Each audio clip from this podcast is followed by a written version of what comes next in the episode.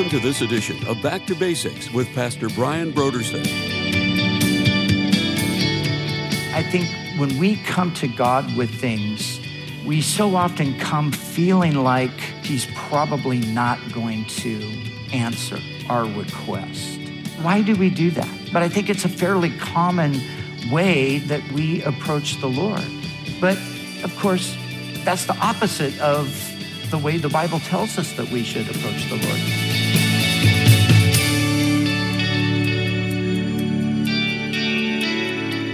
Today on Back to Basics, Pastor Brian continues his study in the Gospel of Mark. Join us as Pastor Brian begins his teaching on Mark, chapter 2, verses 1 through 12, in a message titled The Deeper Need.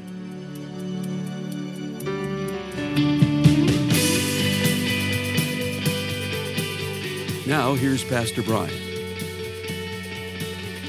All right, so we come to our text here as we move along in our studies through the Gospel of Mark. And we're going to get to looking at um, how Jesus addresses the deeper need here in a moment.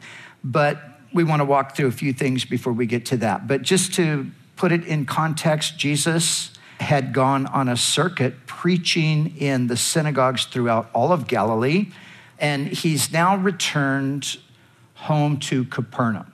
So, the things that we just read about here in the verses, these things are happening there in the home, probably the home of uh, Simon Peter, where it was Jesus' home as well uh, when he was there in town. So these things are happening there in the home. Now, Matthew and Luke also record this event. Uh, but interestingly, Matthew says nothing about the man being lowered in through the roof. Nothing at all, doesn't even mention that part of it. He just talks about the paralytic being healed. And Luke tells us an interesting little side note that Pharisees and teachers of the law were there out of every town of Galilee, Judea, and Jerusalem. So, in this massive crowd that gathered in the home there, there were these Pharisees and these teachers of the law. And as we see in the story, they were there more to find fault with Jesus than to actually receive from his teaching. But Luke adds just an interesting little note, Luke says, and the power of the Lord was present to heal them. And so let's look at a couple things here. Let's look, first of all, at the scene itself. So the scene is um, they are gathered together in the house so that there was no longer room to receive them, not even near the door. So the houses in those days, um, this was probably a, a, fairly decent sized house. You know, some people think of them as just like a like one room, but that's not necessarily the case. There were one room houses, but there were also uh, houses with many rooms. And, and this seems like, just as you read the story, that it was probably the kind of house where you came in off the street into sort of like a courtyard type of a thing, and then you had several rooms that would surround the courtyard. Whatever it looked like exactly, it was really, really crowded. And it was so crowded that people were overflowing out into the streets. And so we see that as these men come uh, with their friend trying to get him in to see Jesus, they realize this is a hopeless cause. We're never gonna, we're never gonna make our way through the crowd. So they go up on the roof, which would have been easily accessible because in those days, and even today in Israel, there are these uh, terraced kind of rooftop gardens or patios. Every time we go to Jerusalem, the place where our Bible college, we have a Bible college located in the old city of Jerusalem near the Jaffa Gate and it's at the Imperial Hotel where we have our students, uh, that's their dorm.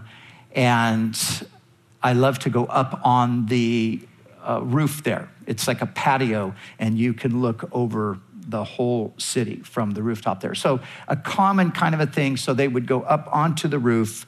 And in this particular case, in this particular location, it was obviously fairly easy to remove the branches and, and some of the, the clay and the baked mud to open up an area for them to lower this man into the room. So the man we read here was a paralytic.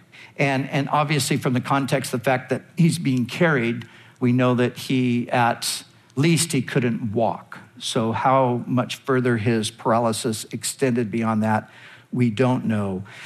But one of the things that I always like eh, as I read this story is the faith and the enthusiasm and the determination of the friends. I mean, these are the kind of friends you want to have because they're like, okay, we're going to take you to Jesus.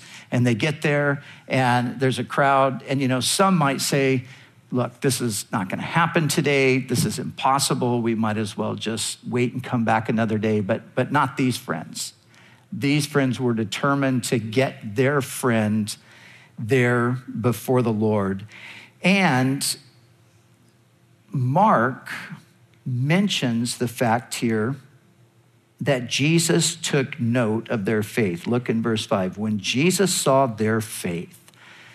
So, you know, I mean, just kind of use your imagination for a moment. You're, you're there, you're inside, and you're sitting, listening to the teaching of Jesus, and, and no doubt you're just, you know, caught up in, in on every word that he's saying. And then all of a sudden you hear this commotion above you. Now, you know, when, when, you're, when you're preaching and there starts to be a commotion, you know, you try to ignore it. You, you try to pretend like whatever it is, is, is going to go away. And, uh, you know, sometimes it does. Sometimes it's in our day, sometimes it's a cell phone ringing, right? Or sometimes, you know, somebody gets up and they're, you know, moving around and trying to, you know, find another seat or what, whatever. But I, have had this experience many times, you know, either preaching myself or listening to somebody. When there's a disturbance, you just sort of hope, like, okay, we're going to get through this and then we're going to be able to continue to focus. But this, this situation would have just kind of gone from bad to worse because you know they would have heard no doubt the, the noise of people up on the, the roof which to them would have been the ceiling but then undoubtedly as they started to kind of rip up part of the roof stuff probably started falling down onto the ground and i wonder if there was even a certain point where everybody just stopped jesus had to stop and they all just looked up and just waited for whatever was going to happen to happen and then suddenly a man is being lowered down on a mat by ropes. That would have been absolutely amazing to see that. But apparently, Jesus was impressed by this. This was something that you could almost see Jesus even chuckling a little bit, you know, just like, wow, amazing. These guys have faith. And so we see that he took note of their faith. And then as we come to now focusing on the action of Jesus, it's clear that Jesus is moved by their faith because he acknowledges their faith. When he saw their faith, it's then that he said to the paralytic, You know, the Lord loves it when we believe that he can and will act on our behalf. Uh, how is it that so often, I think we all are guilty of this. I think when we come to God with things, we so often come feeling like we're burdening him or feeling like, you know, he's probably not going to answer our request. You know, why, why do we do that? But, but I think it's a fairly common way that, that we approach the Lord. But of course, that's the opposite of the way the Bible tells us that we should approach the Lord. Jesus invites us to come. The Lord invites us to come. He wants us to come by faith. And, and we see that here as these men were demonstrating this faith. Jesus was, he was impressed with their faith. And, and so it is for us. You know, when we go to the Lord and we say, Lord, you know, I believe, Lord, that you can do this, and I believe that you want to do this, and I'm going to trust you. You know, God's not saying, no, no, no, you know, you shouldn't do that because I'm in charge here and you never know what I'm going to do. And, but, but sometimes we think like that. Without faith, it's impossible to please him.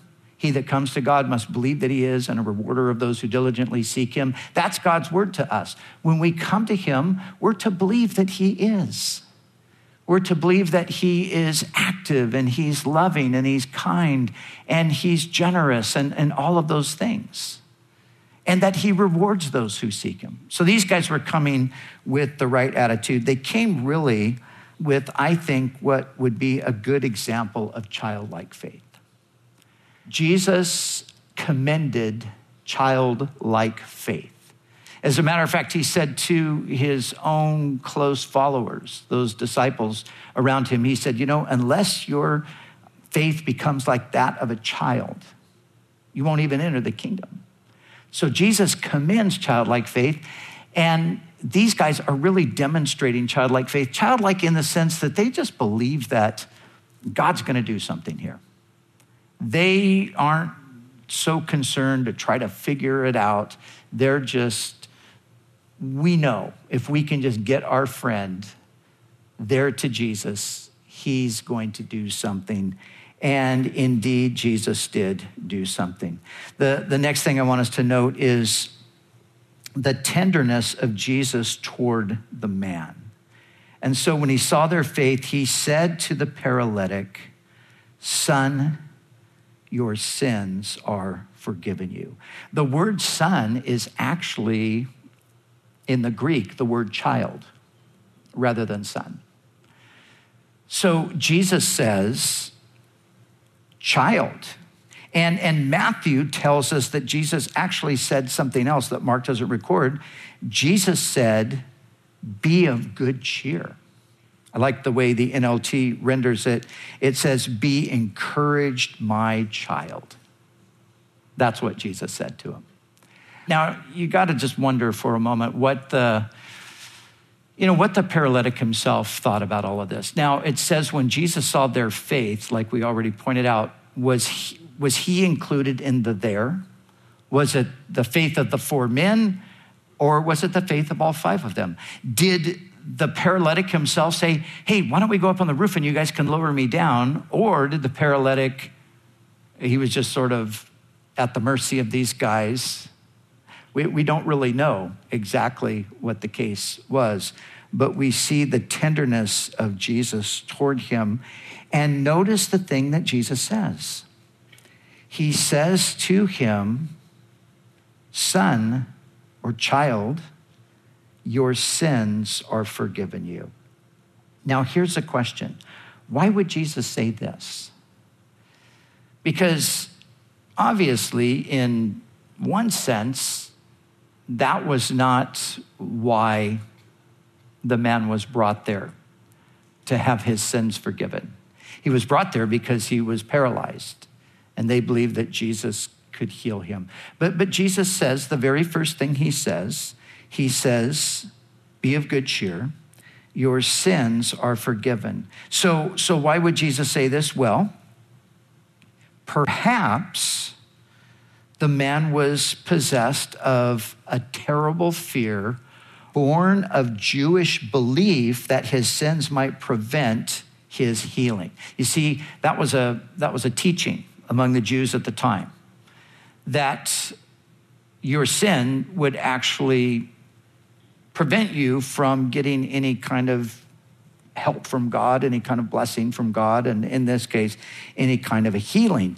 And maybe the man, just being aware of his own sinful state, maybe he was dropped into the situation with that sort of anxiety that I know I'm a sinner. I mean, why, why should I expect that Jesus is going to do anything for me. So it could have been that, but it could be also that sin was at the root of his physical affliction.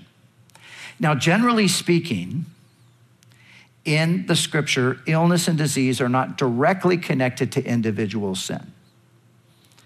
So, generally speaking, that's the case.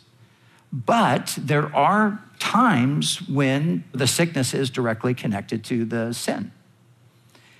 Now, some people have misunderstood this, and there are even people today who think that anytime uh, you know there's any kind of a sickness, especially with a, a you know a believing person, that that sickness is due to sin in their life, and they say, okay, well, you know, before you're ever going to get healed, you got to repent of the sin.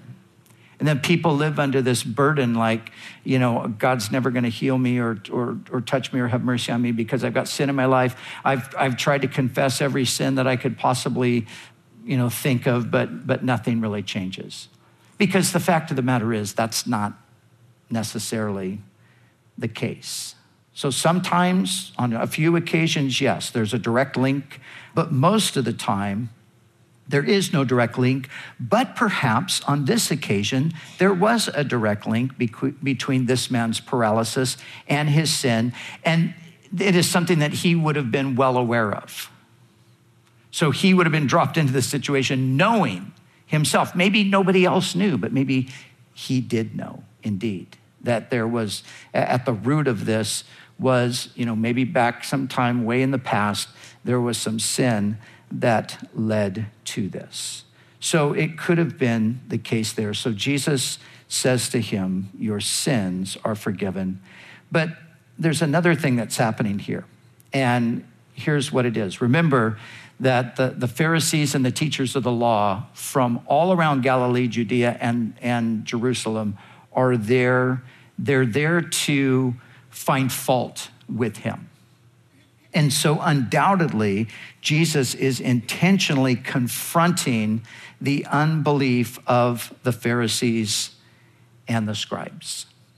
So that would be another reason why Jesus would say, Your sins are forgiven. Jesus did this deliberately to bring out the resistance toward him that was in the hearts of the religious leaders of Israel. Now, remember when we started the Gospel of Mark, remember I told you that we're already a year into the ministry of Jesus. So a year has already taken place that, that neither Matthew, Mark, or Luke even address it. They, they, they, they pick up the ministry uh, with the Galilean ministry of Jesus. But Jesus had had a ministry that was predominantly in Judea for a year earlier. And as I pointed out, John chapter 1 through 5, that's the record of the events that happened prior to this. So the reason why these religious leaders would have come from Judea and Jerusalem is because they had already had a confrontation with Jesus in Jerusalem. And it was there that Jesus had healed that lame man, and it was there that they had accused him of violating the Sabbath and those things. So, so this group that's there that day, they're there on a mission to entrap Jesus. And he knows that, of course. And so, interestingly, he puts out the challenge by using these terms My child, your sins are forgiven. He was making an indirect claim to be God. That's what he was doing. He was making an indirect claim to be God. Now, they, of course, were right about one thing. As we go on, it says, and some of the scribes, verse 6, were sitting there and reasoning in their hearts, why does this man speak blasphemies like this? Who can forgive sins but God alone? So they were right about that. They were right that only God could forgive sin. They were wrong about the identity of the Messiah. That's what they were wrong about. And so the Messiah, or as Jesus prefers, the Son of Man, he tells them that the Son of Man has power on earth to forgive sins. Verse 8, but immediately when Jesus perceived in his spirit that they reasoned thus within themselves, he said to them, Why do you reason about these things in your heart? Which is easier to say to the paralytic, Your sins are forgiven you, or to say, Arise, take up your bed and walk? But that you may know that the Son of Man has power on earth to forgive sin, he said to the paralytic, I say to you, arise, take up your bed, and go to your house. And immediately he rose up, took up the bed, and went out in the presence of them all, so that they were all amazed and glorified God, saying, We have never seen anything like this. So, this is a contest that's happening here between Jesus and these religious leaders. And he's just thrown the knockout punch by basically just pronouncing this man healed, but by doing so through the forgiveness of his sins. Now, we need to understand that forgiving sin is the right of God alone. Only God can forgive sin because all sin is ultimately against God. As King David said in his own confession and recorded in Psalm 51, he, he cried out, he said, Against you and you only have I sinned and done this great evil in your sight. And David said this in response to his, his own sin against um, uh, Bathsheba and Uriah. But, but David takes it beyond them. Of course, it affected them. But David says, Against you and you only have I sinned. And that is true sin is ultimately against God. Now, even though the priests during the Old Testament period and we under the New Testament relationship can declare someone's sin forgiven, we can't actually forgive their sin. So, under the Old Testament system, the worshiper came and offered the prescribed sacrifices, and when everything was said and done, the priest could assure them that your, your sins are covered. And so, likewise, remember when Jesus would ultimately, or eventually, I mean, send out his uh, disciples into the world with the gospel, he says, Whosever sins you forgive, they are forgiven. Whosever sins you retain, they are retained. But it's not giving us the power to forgive sin, it's giving us the ability to declare a person forgiven based upon their response to the gospel. So, I can say to a person, based upon their putting their faith in Jesus or based upon their repentance or based upon their confession of sin, I can say to somebody, Your sins are forgiven, but it's not because I've forgiven their sins. You know, when I was growing up as a Roman Catholic, we would go to the confessional. And we would go in and kneel down before the priest who was on the other side of the wall there. It was a terrifying experience, actually. And you'd have to think of everything that you could remember having done wrong. And you had to tell that to the priest. And then, you know, he would absolve you and then he would, you know, give you your penance and so forth. But the fact of the matter is, he couldn't absolve us because he didn't have the power to do that. None of us have the power to do that. Again, we can pronounce a person forgiven, but we do not do the forgiving in, in regard to the sin itself. Now, I can forgive a person for the sins they com- commit against me, but that doesn't necessarily mean they are forgiven by God. One must directly confess to God.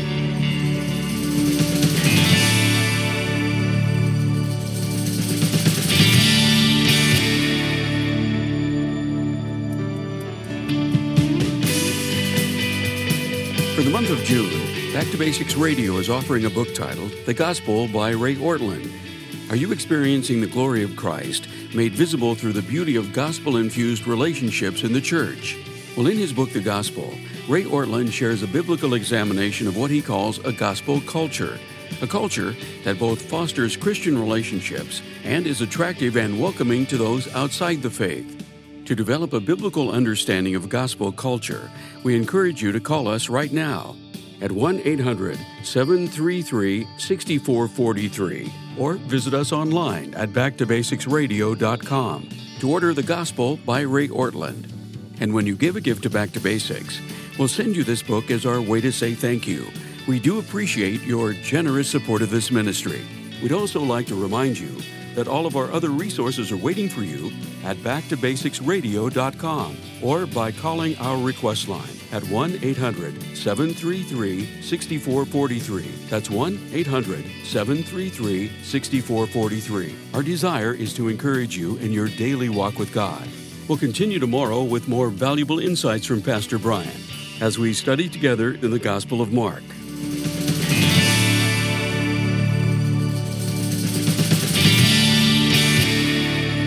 Back to Basics is the preaching and teaching ministry of Calvary Chapel, Costa Mesa, California.